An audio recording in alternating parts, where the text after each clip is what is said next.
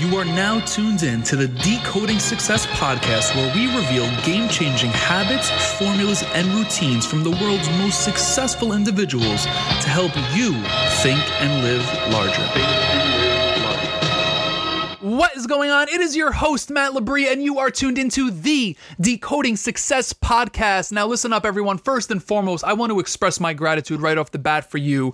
And with that said, I am really grateful for the fact that we are able to amplify and share with you all of the insights and experiences of one of the most successful entrepreneurs of our time. And you want to know what? To even classify this individual as just an entrepreneur is truly unjust for all that he's been able to accomplish and continuously accomplish throughout his life. And we're going to get into that in just a little bit. But firstly, I want to express my gratitude for you. Seriously, because I might have said this once, twice, three times, four times, five, six, however many times I've said it. But the fact that you're tuning into a podcast as opposed to playing a game on your phone or just twiddling your thumbs, like you're literally diving into something that is sharing experiences and insights from individuals that are doing it and have done it. And there's something to learn. So, what I'm getting at here is I want to make sure that you're patting yourself on the back, you're rewarding yourself for your efforts to continuously develop as an individual. And I think it's really remarkable and something super admirable. And, you know, I try and pat myself on the back. So I just want everyone to know that you should be doing the same. And I'm not saying go out and buy a car for yourself unless you deserve that or you feel like you deserve it, but you get what I'm saying. Maybe treat yourself to a lunch or something of that nature. Now, listen, today, our guest and all of our guests are truly, truly amazing. And this individual is like no other. He, he really is. Today, we are joined by Jeff Hoffman, who is a successful entrepreneur, a proven CEO, worldwide motivational speaker, published author, Hollywood film producer, a producer of a Grammy winning jazz album, and an executive producer of an Emmy award winning TV show. Literally, absolutely amazing stuff coming from Jeff. He has been the founder of multiple startups, has been the CEO of both public and private companies, and has served as a senior executive in many capacities. Jeff has been a part of a number of well known companies such as Priceline.com. I'm sure you know what Priceline is, and I'm sure you know Jeff. Now, Jeff serves on the boards of companies in the US, in Europe, South America, Africa, and Asia. Are there any continents he's not a part of? Supporting entrepreneurs and small businesses in more than 150 countries. He also serves on the boards of Global Entrepreneurship Week and the Unreasonable Group. He supports the White House, the U.S. State Department, the United Nations, and foreign governments on economic growth initiatives and entrepreneurship. Jeff is a frequent keynote speaker, having been invited to speak in over 50 countries on the topics of innovation, entrepreneurship, and business leadership. He is the co author of the book Scale, a how to guide for growing your business. Now, Jeff also teaches innovation workshops to major corporations on a regular basis. Jeff is a featured business expert seen on Fox News, Fox Business, CNN, CNN International, Bloomberg News, CNBC, ABC, and NPR, just to name a few, and in publications including Forbes, Inc., Time, Fast Company, The Wall Street Journal, and more. Jeff received a Lifetime Achievement Award from the National CEO Council for his contributions to the field of entrepreneurship, and he received the Champion of Entrepreneurship Award from JP Morgan Chase, Citibank, and Rising Tide Capital, as well as receiving the George Brown Award for International Cooperation. Outside of the world of tech, Jeff has produced movies, has produced musical events including concerts, tours, and charity events with such artists as Elton John, Britney Spears, NSYNC, and others, and serves on numerous charity and nonprofit boards. Now, Jeff is bringing all of these experiences, all of his insights right here to Decoding Success today for all of you. And luckily, we are able to provide this episode to you thanks to our partnerships with such amazing companies. Firstly, I'd like to give a shout out to our partner, Gen M. Now, we're kicking it off with Gen M because simply they've very much so aligned with what Jeff has done in his life, whether that is in business or philanthropic work and things of that nature. Now, if you're a business owner, if you're a startup, or maybe you're a decision maker in the C suite, whatever the case is, Gen M is helping businesses find the help they need in regards to interns.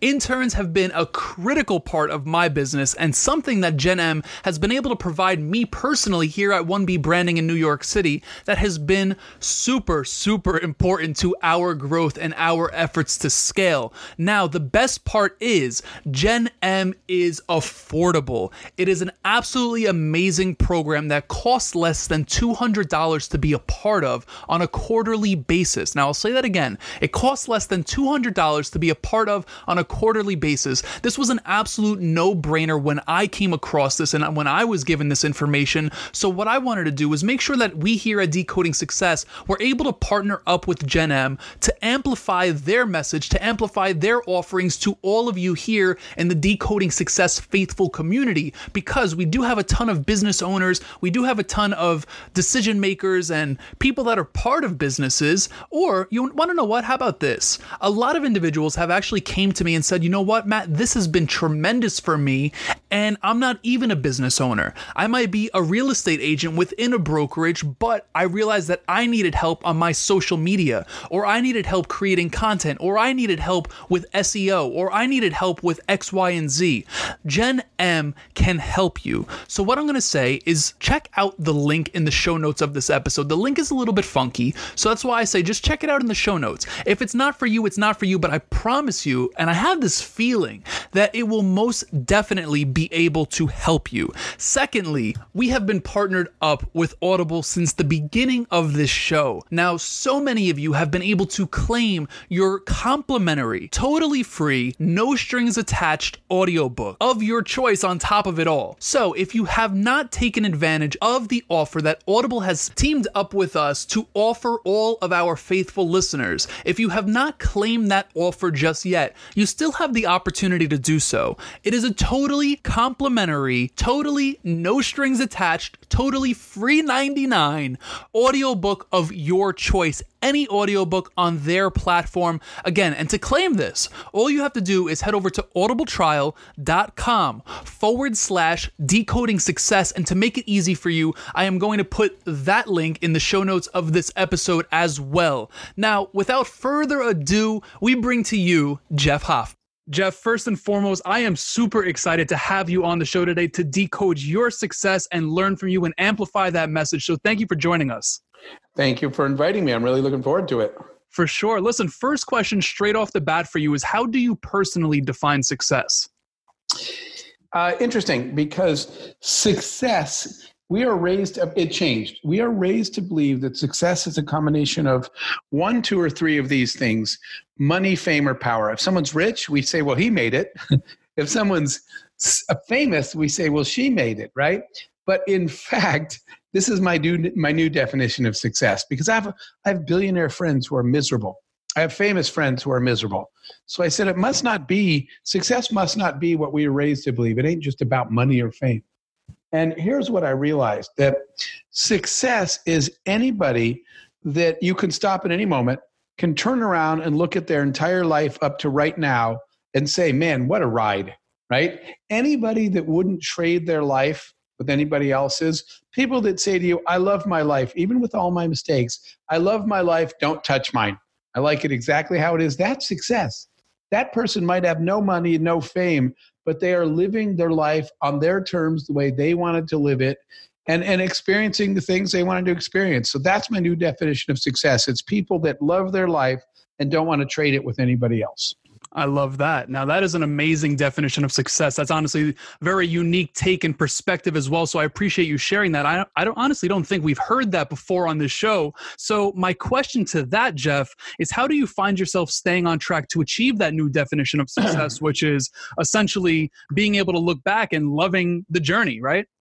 So, yeah, absolutely. So, a big part of that was having to get over, and I talk to people all over the world about this having to get past this fundamental belief, as silly as this is, that your job and your sort of dreams and passions are mutually exclusive.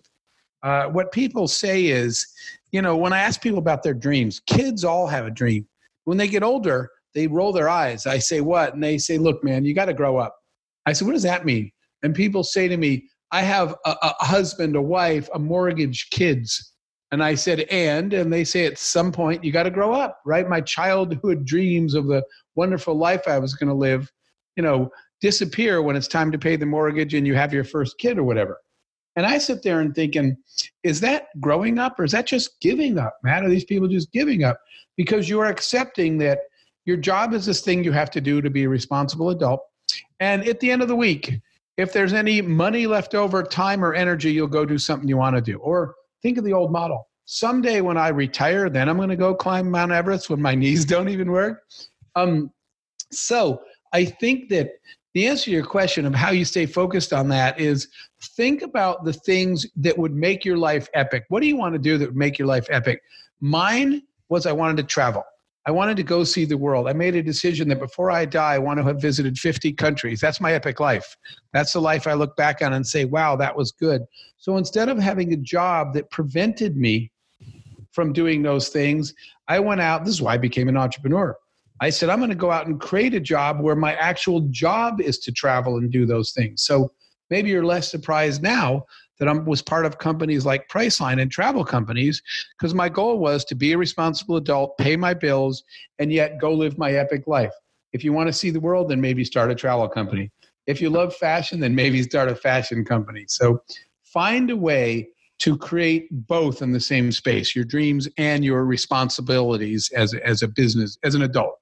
Yeah, that's a very interesting perspective, you know, and I think something for all of us tuned in to ponder on is what you mentioned jeff growing up versus giving up i think that is extremely interesting and you know you took you talked about making your life epic through travel which is what you love i have to ask i'm big on travel what's your favorite country Oh man, that is so hard because there's so many places I like for totally different reasons. I'll give you an example that people would never guess. I love going to Ghana. You know why? It's not the country, it's a poor country. It's the people it has one of the highest happiness indexes in the world because it's a people that focus on their blessings, not the things they don't have. So when I go there, I'm always uplifted and energized. I love Australia for a different reason. Obviously, I like the people there, but in Australia, I never go indoors. Whether it's the Great Barrier Reef or you know, or the Outback or Ayers Rock, I'm outside the whole time. So I have some favorite. New Zealand's the same. I have some favorite places, but they're favorite for different reasons. I love that. I Do love you? that. So you have of a favorite course. country? Listen? Oh, it's so tough. I just did my first 15 day Euro trip last summer, and we hit so many amazing cities in France and in Spain and in Norway. Uh, we, we were in Monaco. Uh, so I have to say, personally it's france i mean i did up and down the caribbean i'm 26 years old i'm trying to do as much as possible uh, in a smart way but i have to say france and i think that's because that's my parents background my father's Okay. side is french and honestly i loved it i loved it i was in proximity to such amazing individuals in places like saint-tropez and in nice and in cannes and antibes that you know being in proximity of that i felt like it was propelling me towards my dreams even more so if i were to answer that it would have to be france That's very, very cool. yeah, I love it. Now, Jeff, we we talked about your journey very briefly. I would love for you to, in your own words, walk us through your journey from point A to Z. Sure. So I uh, grew up in kind of small town, right? I grew up in Arizona, but it was really just the desert where I was then, uh, not a big city or anything. And a lot of people, mostly a single mom, and a lot of people that I grew up with didn't really want to go anywhere or do anything. Now, I am never, it is never my place to judge anyone else, right? There's no right or wrong in life. It's a DNA thing, right? I wanted to go see the world and I was fascinated. And I have to tell you, Matt, that came from in like sixth or seventh grade. One of the book choices we had to read was a Mark Twain book. And I picked up the book, and in the cover, Mark Twain wrote, Travel is the fatal enemy of prejudice. And when I read that, it really, I was like up all night thinking about that. And I realized that for me to ever become the person I want to become one day, um, I need to travel. I need to spend time literally breaking bread with families who don't look like me, people of every color, shape, size, and ethnicity. And if I could do that and meet people around the world and have dinner with people everywhere, I would become a much better person. So that was my goal. I need to go see the world.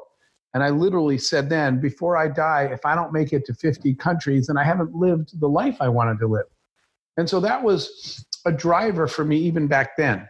And so I went and got a degree. Well, I'll tell you what, I applied to a, a, a program that had this brand new thing called artificial intelligence in a computer science department. And I wanted to study that because I thought that tech was going to be really cool one day. And one of the few schools that had that back then was Yale. And I applied to Yale from a place where no one ever goes to schools like Harvard or Yale. And I got in and I got there and I didn't have the money. And they basically said, You you got to leave. We understand we gave you scholarships, we gave you aid, but you didn't come up with your part of the money and you can't go to school here. And I understand that Yale was not in the wrong, but I was not leaving. This was my dream. So I started my first little company, which was a software company, like the first week of freshman year at Yale. Um, and I did that not about money and not about being an entrepreneur, but because I wasn't leaving without that degree. And so the important lesson for me was if you have a big problem in your life, uh, but it you know it's the path to a big dream you want to achieve, and you're willing to work as hard as your dream is big, there's a way. And and it turned out that by creating value for other people in the world, solving their problems, people will pay you. And you know, I literally would would write software for companies while I was a student. They'd give me a check. I'd walk down to the financial department at Yale. I'd kiss the check goodbye and hand it to them. And in that way, I funded my entire Yale education. Got a degree, a technology degree, computer science, uh, and went off into the tech world. And I had a brief stint in corporate America, but again, being very honest with you, it didn't go well for me. I don't think they cared for my. Turns out I have this problem there's no 12 step program for, and it's called sarcasm. And for some odd reason, Matt, corporate America doesn't seem to value sarcasm the way I do. so I was in trouble all the time. Um, and I, I, I, again, I just had a bad experience. And I was sitting in an engineering cubicle all day. Again, I'm not judging corporate jobs versus not. What I'm telling you is my dream in life was to go visit 50 countries, but every day I just visited the same cubicle. And so one day I said, I am never going to get to live my epic life that I will look back at and call my life a success if I don't find some way to travel. And I didn't have a way. So I left and started my first ever startup using my tech skills from my software degree, uh, which was, I'll just tell you what it was real quick. The, uh, when you go in an airport now and you check in and you check in at a kiosk, where you get your own boarding pass. That was my first product. Those didn't exist. I created the first self check in kiosk, got patent on them, sold them to airports all over the world. So, two things happened. I was able to pay my bills like a responsible adult. I had a job. Um, but I also got a chance to achieve my goal of seeing the world because my job literally was to go to a different country every week to install check in kiosks in airports and now in airports all over the world. So, wow. that was the start of my entrepreneurial career. I've been doing startups ever since some succeeded uh, you know some that i was part of did really well like priceline and i had failures along the way but uh, i've just been building startups centered you know around tech but around entertainment media as well ever since then that's my story I love it. Listen, Jeff, you're you're nothing short of inspiring, and I think what's really admirable, looking or learning about your story, I should say, is how you didn't falter when your back was up against the wall. Instead, you know, you pushed forward. Specifically speaking about your experience at Yale, I really admire that. And you know, so many questions just spurred in my mind from hearing that. The first one being, which you kind of touched on already, was what made you or caused you to catch that entre- entrepreneurial bug? Was it all about the ability to create and problem solve? Well, it was two things that met in the middle. So that's a great question. I, you know, for all those years when I was off on my own, if somebody had asked me, I never used the word entrepreneur. I can't even spell that word today. Um, I would have never said I'm an entrepreneur. If people would have said, What do you do for a living? I would have said I'm a problem solver. That's it. And and part of that came from my, you know, one of my biggest personality flaws, which I know my mother has never stopped telling me, which is I'm horribly impatient. So I'm the guy in any line that is saying, Oh, come on, how could this possibly take this long? And other people are yelling, dude, calm down, it just takes this long. And I'm standing there saying, maybe there's a better way. Maybe they don't know what they're doing. And people are saying, just wait in the line. But I don't just wait in the line. I wind up going home and saying, there has to be a better way to do this. Is there? And then I'm fixated on solving the problem. And that's what happened to me that first time standing in an airport line and waiting forever to check in. And it took an hour to check in and I missed a flight. And I was like, there has got to be a better way to get people checked into a flight than this. So my impatience led me to want to solve the problem, which led to the creation of those kiosks. So that's the first half of my drive was my natural impatience and desire to solve problems and make things better. But the second half of that was realizing that, and this is for all your listeners, if you solve problems in the industry you want to be in, you get to do anything. I, I, I you know, problem solving skills will take you anywhere. The simple formula for leading an epic life is, you know, have a big dream of where you want to be and what you want to do. Study that industry, find a way to solve the problems they have. A real quick example was later in my life, I, I wanted, I love music and tours and concerts and being around it. So later in my life, I took a break from tech and I studied in depth the music industry and all the problems they have in the industry and which ones are they solve and which ones they don't and which ones I thought I could solve.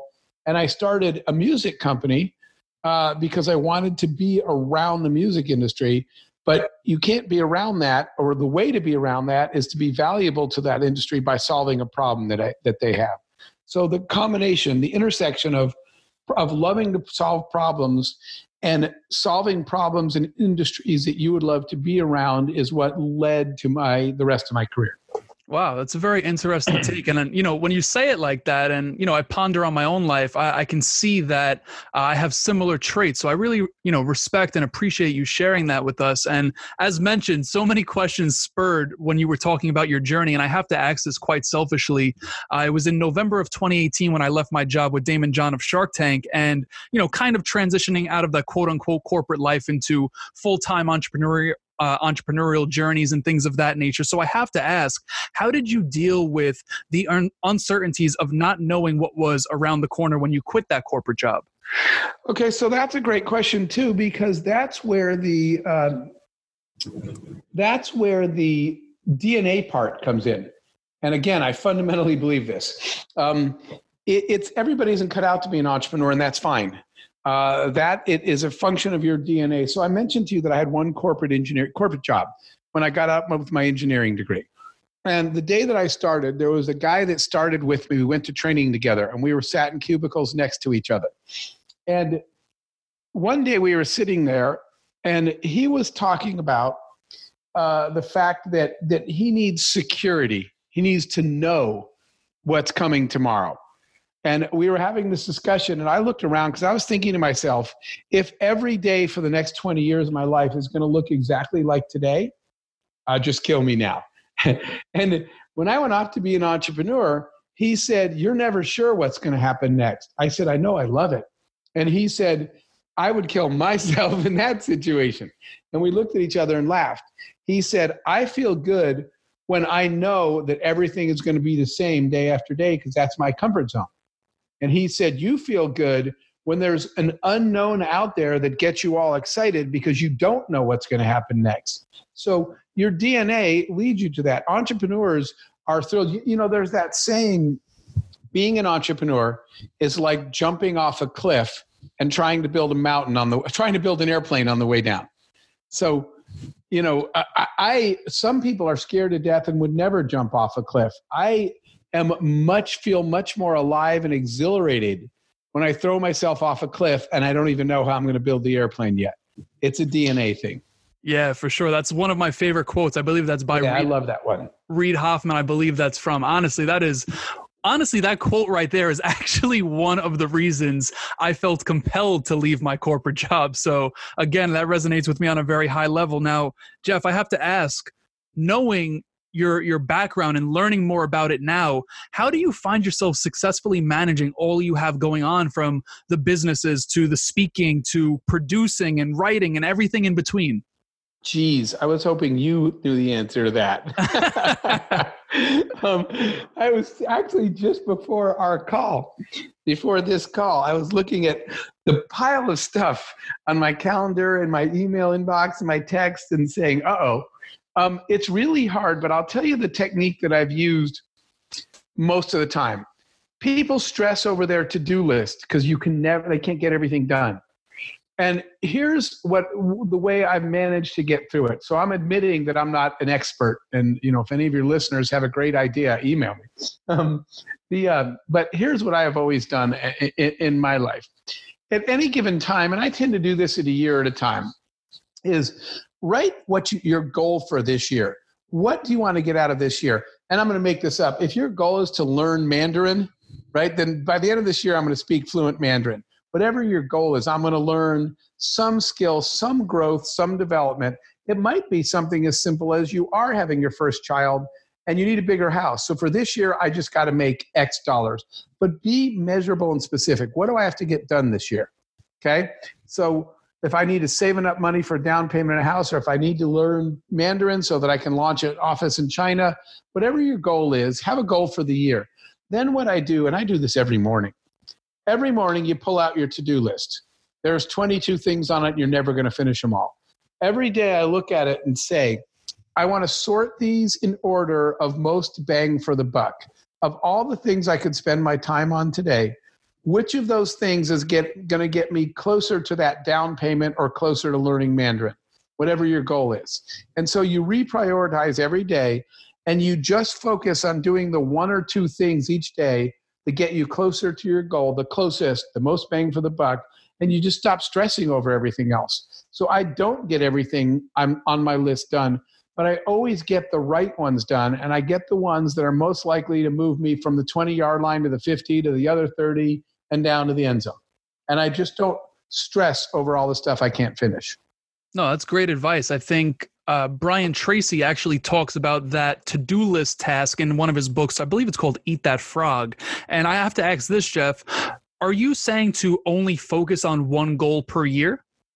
No, I'm just saying that uh, uh, not necessarily one, but a small number. Um, and and it, it was less the number of goals, it was more the use of your time. Let's say you had three goals on that list the question you ask yourself all the time what am I doing right now, and how is that getting me closer to one, two, or three of those goals? And if it's not, because so often people are spending time on tasks, on work, or with people that are not, in fact, getting you any closer to the place you were trying to go. So that's what I'm talking about. Awesome. It, it, it's, it's less the number of goals, it's more the constant reassessment of is the thing I'm spending my time on actually getting me closer to that goal? If not, I'll do it next year. Yeah, I definitely appreciate that clarity. That's super, super helpful. Something that I'm definitely going to take into account for sure. Now, I have to ask this as well. You know, you've been a part of multiple startups. Were there any commonalities between any of them that have made them successful? Yes, I think uh, the the a couple of them, and these are things I try to share with entrepreneurs all over the world. That's what I spend most of my life doing now is mentoring startups and entrepreneurs. and one of them is success, and I fundamentally really, really believe this. Success comes when you focus on winning a gold medal at one thing, not trying to be everything. In the early Amazon days, I talked to Bezos a number of times. And there weren't a lot of people building internet companies, so we crossed paths more. Um, and Bezos, what people forget is he spent, I don't know what it was, seven years selling nothing but books. Jeff said, I just need to become the best darn bookseller on the planet before I do anything else, right? Tony Hsieh with Zappos. They were like they only sold shoes at the beginning. I want to be the best darn shoe seller on the planet. So, what the common element of our companies I've been involved with that were successful, you know, if, if you look at Priceline, which is also Booking.com today, uh, you know, 93%, I think is the number of the company's worldwide revenue, and it does business in 180 countries, It's only one product hotel rooms. It's the gold medalist, and it sells more hotel rooms than any other company in the world. So, for your listeners, uh, success comes from picking one thing to do, not launching four product lines or serving every customer with everything. The company, someday you can do that. What we're talking about is to go from little to big Amazon scaled selling only books. Zappos scaled selling only shoes.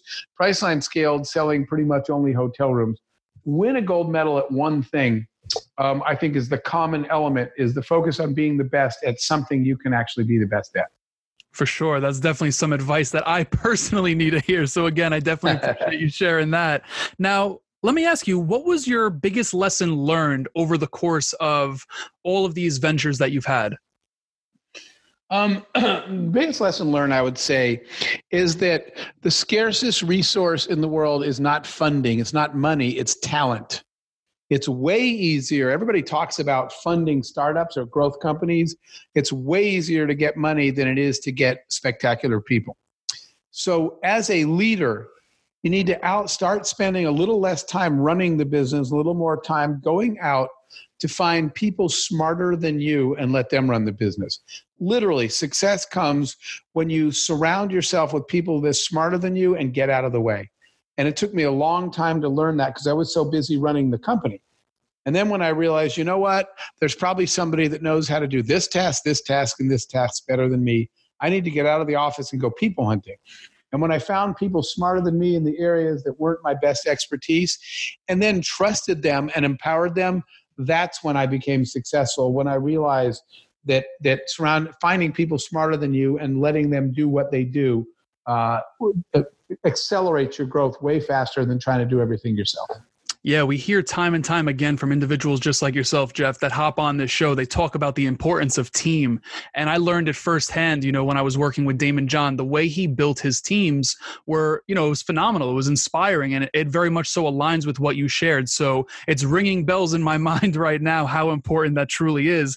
And to transition a little bit, I have to ask, we're, we're talking about qualities and things of that nature from the business perspective, but I would like to, you know, talk about you personally. What do you feel has been the most beneficial beneficial to your personal success in terms of any habits and characteristics or things of that nature? I know that you mentioned um, on the opposite spectrum, you, you mentioned impatience, although that served to be something that was very beneficial to you when you created those kiosks. So I'm curious, is there anything else?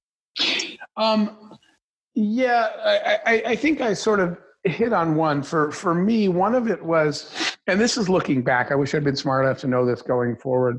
I've always been very good at listening to all the noise around me and slicing through it to pick out what actually mattered right? So i could have 20 people telling me what to do and i would i would sit there i would collect all the data and then i'd stare at it and say this is it.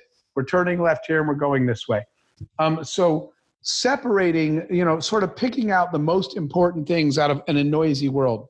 Um, i was always very good at that. Uh, there was there was always a lot of data a lot of opinions a lot of noise and I would say, okay, I've listened to everybody, and I'm I'm zeroing in on this is what I think is the most important thing for us to focus on now. I think my ability to cut through the clutter uh, helped me. A lot of times, you know, I'll listen to people talking, and I'll say, okay, you've been talking for 20 minutes, and I have no idea what the actual point is. What is the point of what you're saying, right? What is it? You know, what what's the request, the action item? So cutting through the clutter is important. And I would say a second thing that has helped me, again, looking backwards, um, is I, I spent a long time developing empathy, the skill set of empathy. So the reason that I was able to attract and retain the greatest employees in the world, people way smarter than me, was because later they told me, I feel like you really listen to me, you know, hear me and care about me.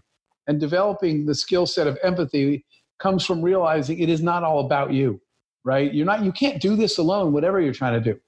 You're going to need a team and you're going to need people to believe in you and want to work for you. And that happens when you believe in them and want to take care of them. So empathy was my second one. I love that. I love that. Listen, we're we're very much so in a noisy world, so that is most definitely an amazing skill to be able to have. And you know, on the same topic, focusing on you personally, what was the best advice you ever received? Um, wow, that's a good one too. I would say that. Uh, Ooh, I got to think about that because I've had a lot of people that mentors. Well, I'll, I'll, I'll, I'll tell it to you then. One that comes to mind because there's probably more than one. I don't know if there's one best piece, but in the end, I had a mentor. His name was Roger, and what Roger was telling me was that the ability to communicate your idea, whatever you're trying to communicate, is so critically important. Whether you are pitching a product in marketing to customers, whether you're describing your business to get investors, or whether you're trying to convince employees to do what needs to be done, your ability to deliver your message concisely, you know, clearly and in a compelling way is so important to your success. And he did this drill with me that I just loved. He told me, "What is what's your message, Jeff? What are you trying to say?" Again, for your listeners, whether you're trying to market your product, this goes for marketing, this goes for an investor pitch, or it goes for just managing employees. He said, "What are you trying to say right now?" Write it down. And I wrote it down. And then he took a pen and he said, I want you to cross off half the words in your sentence. And I was like, I don't know if I can do that. He said, cross them off. So I got to pick them. I crossed off half the words in my communication, in your marketing piece or whatever. And then he said, read it to me again. He said, Does that still say the same thing with only half the words? I said, Well, yeah, it still really does. And he said, Okay, do it again. And he would make me cross off half the words in my sentence or my marketing collateral until it got to a point where I said, now it makes no sense. And he said, okay, back up one, and that's that's your message. And so he taught me to become a concise, clear communicator. I could get across a point in way less time and less words and more effectively than I ever used to do. And I realized that helped me because I, my marketing campaigns were effective, my investor pitches were effective, and my employees said, Got it, man, let's go.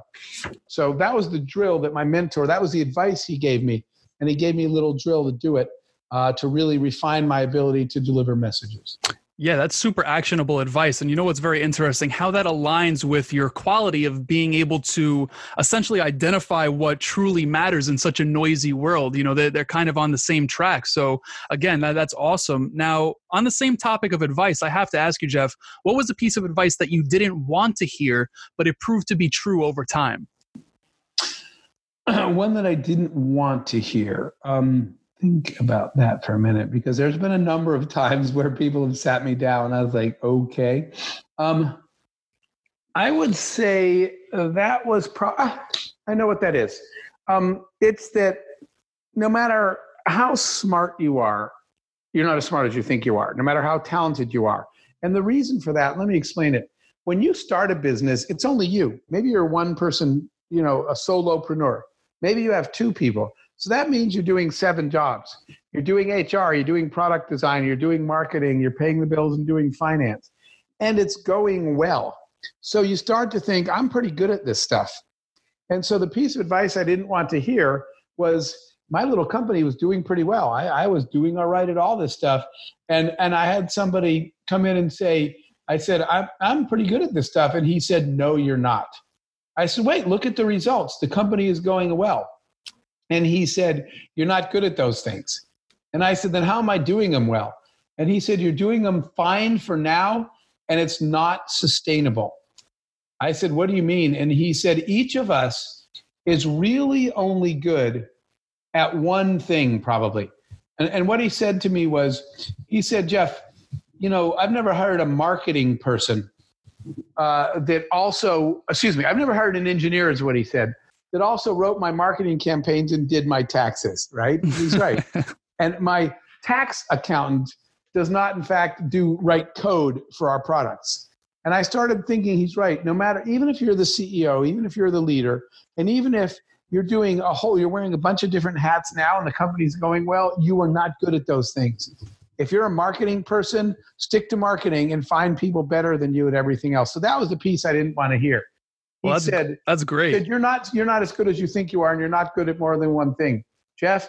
I, by the way, Matt, I'm an engineer. I have an engineering degree, and I learned later I'm not even a good engineer. My my own developers said, Jeff, why do you keep writing code? I said, because that's what I do for a living. And they're like, Yeah, you kind of suck at it. And I was like, Wait, what?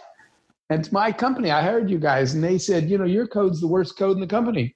And they're like, Would you please stop writing code? And I said, What is it you want me to do? I'm a software engineer like you. And they said, Well, we're all software engineers, but the rest of us are good at it. And oh, wow. I said, Wow, that was a stunning day. I didn't want to hear that. And I said, What do you guys want me to do? And they said, Well, the product's almost done, and none of us know anything about marketing. Why don't you go look at that? So it turned out that a technical marketing role is actually uh, where I w- that's that's where I belonged. And, and when I listened to that advice, you're not you're only good at one thing. I found out I was way better at marketing technology than I ever was at building it. Wow, that is interesting. And you want to know what? I give them a, lot of credit to be able to speak up like that because quite often, you know, uh, people just don't speak like that. And honestly, that that's insane. Your your advice is really spot on. And Jeff, I have to ask you, what's a question that you wish more people would ask you, and how would you answer it? Um, I think more people. I, I actually wish right along the lines of what we just talked about. Uh, more people would ask me, "What should I? I, not me, them. What should I focus on?" so that they can dig into the one thing they're really good at and stop trying to do everything else. That's where this, I still meet, here's what I meet I meet so many business owners that say to me, and this is why I wound up writing the book Scale with my co author, David Finkel. We wrote Scale because everybody could come to me and say, Man, I'm stuck. I said, What do you mean you're stuck? They said, I built my business from zero to 500,000 a year to 2 million a year, and now we're at 8 million a year in revenue. And now we've been at 8 million for three years in a row. We stopped growing. I just feel stuck and I'm doing more work than ever. And I go look at it and they're doing what I told you. They're doing everything. All the decisions go through them. They are the business owner, they're the CEO, and they're the bottleneck. They're in the way, they're their own problem. So I wish more people would ask me, what should I be really focusing on? And what I would tell them is, you should be focusing your time on doing the one thing you're good at. If you should be in every marketing meeting if that's your thing, and the rest of your time you should be going out and looking for people smarter than you to run all the other pieces. They don't ask me that. They don't say which one thing, you know, what's my highest and best use.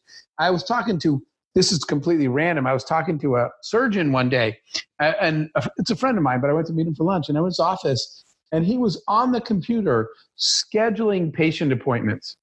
And I said, seriously? I said, what does surgery come to per hour? And he said, an ungodly number. And I said, so shouldn't you be doing surgeries? And he said, well, somebody's got to schedule these meetings. And I was like, if you paid a $40,000 a year, you know, office administrator to schedule all the patients, you'd be able to do more surgeries for which you make, you know, her salary in a day. This makes no sense that you're spending any time on this. So people should ask me, what is my highest and best use and how do I get to that? Now, Jeff, why do you feel like people don't um, give up wearing so many hats? Is it because do you? I mean, personally, do you think it's because their business is their quote unquote baby? You know, I, I see it quite often too. So I'm, I'm curious what you think about that. Two reasons. One is because they've had early success, and so they think they're doing fine, right? And they say, "Hey, man, it's going well." And and you know, along those lines is there's this old piece of advice, and you've heard this saying. There's a saying that says, "If you want something done right, do it yourself," and people believe that. I've heard that my whole life, and it turns out that's the worst advice you could give someone that's trying to scale, because people think no one knows my company better than me, no one cares about it more than me, so no one's going to do any of this stuff better than I am, and that's what's killing them. They fundamentally believe that they can do it better than anyone else, and they're creating the bottleneck. So, because early success, they say, wow, I am pretty good at this. And so they just keep doing it. And then the follow on to that is because they're they're starting to grow doing it, they're so busy doing everything else that they never have time to look up.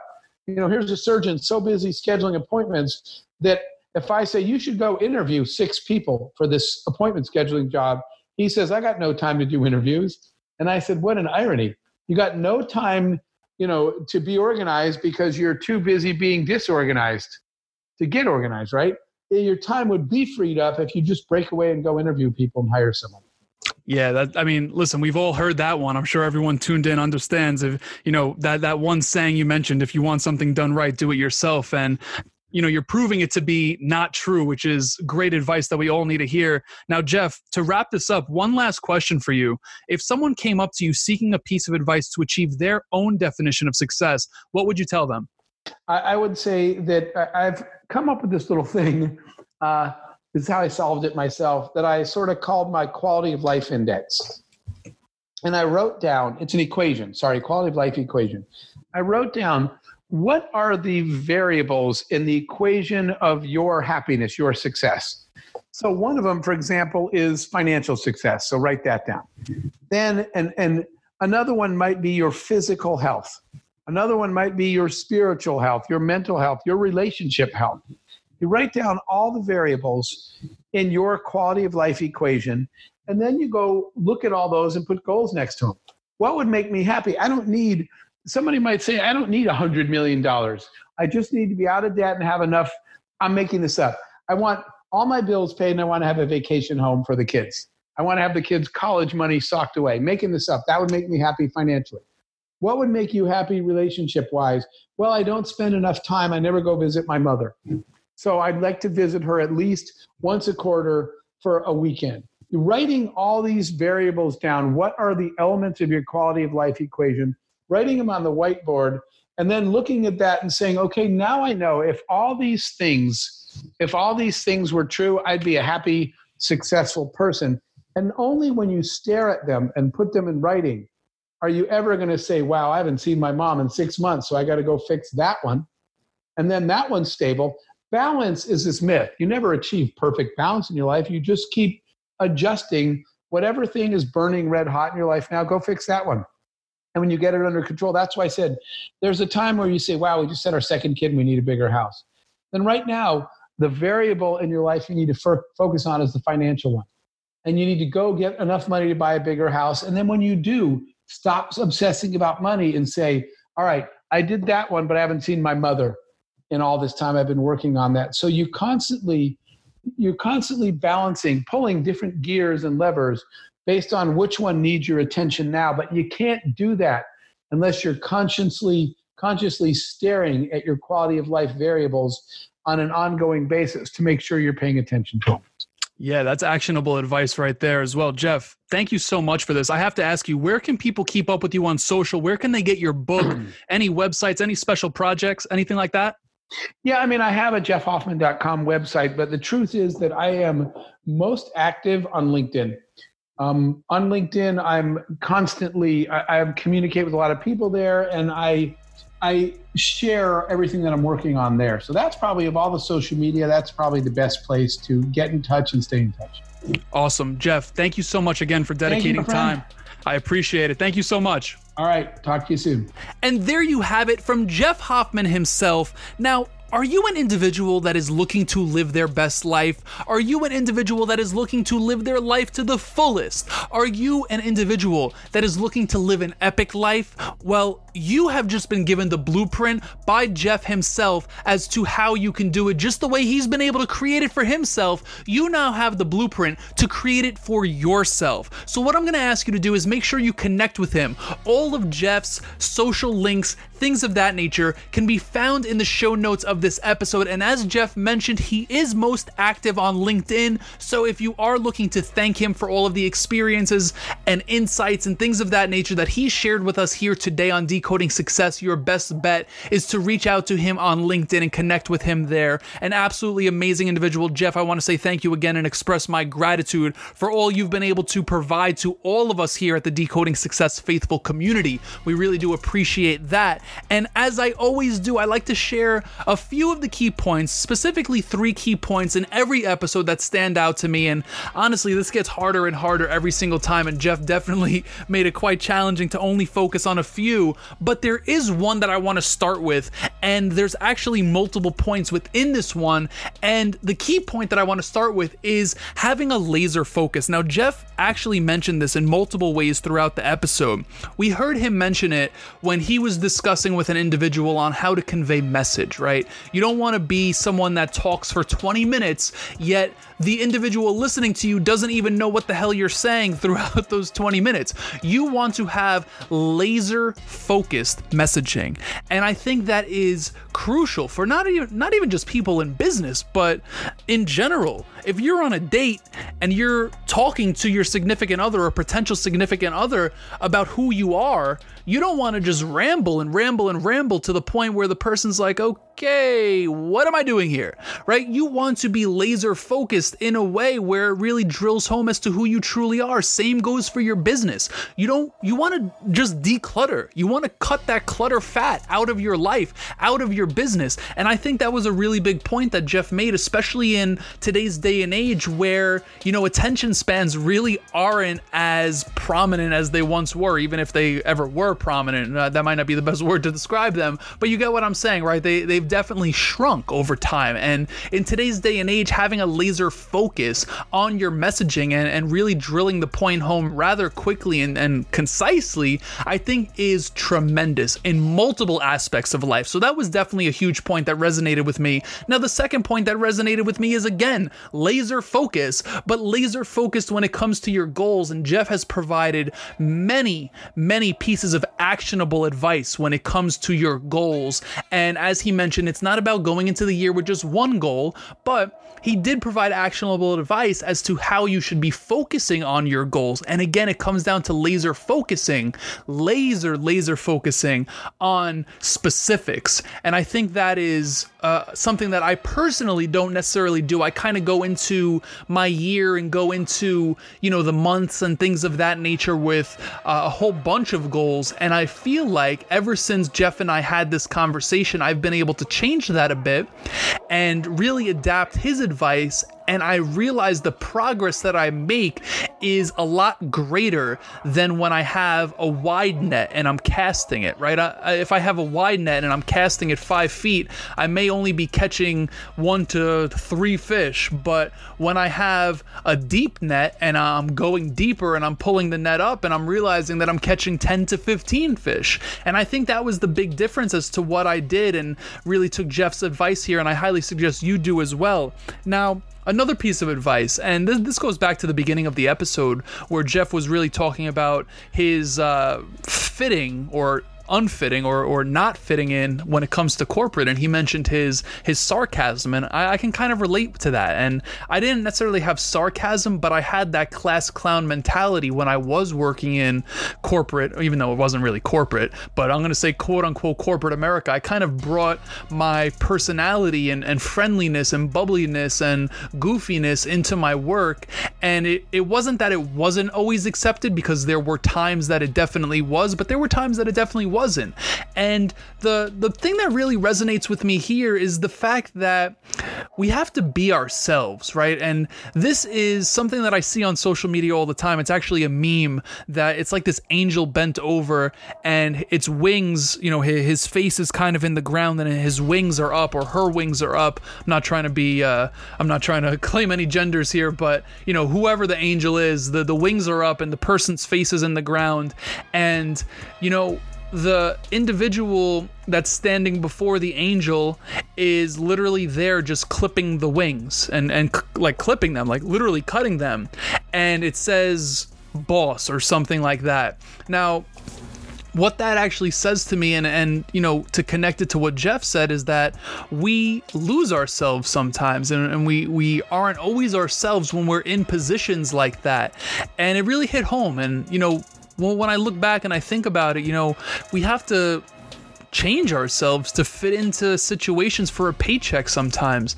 And I have no nothing against corporate America. My parents have been in corporate America for 35 plus years, 40 plus years, you know, and I think corporate America is amazing. It's not that everyone needs to be an entrepreneur or, or anything of that nature, but I think it's something just to be aware of, right? Is, is your environment accepting you for who you are, or are you changing yourself to fit into the environment so you can be accepted?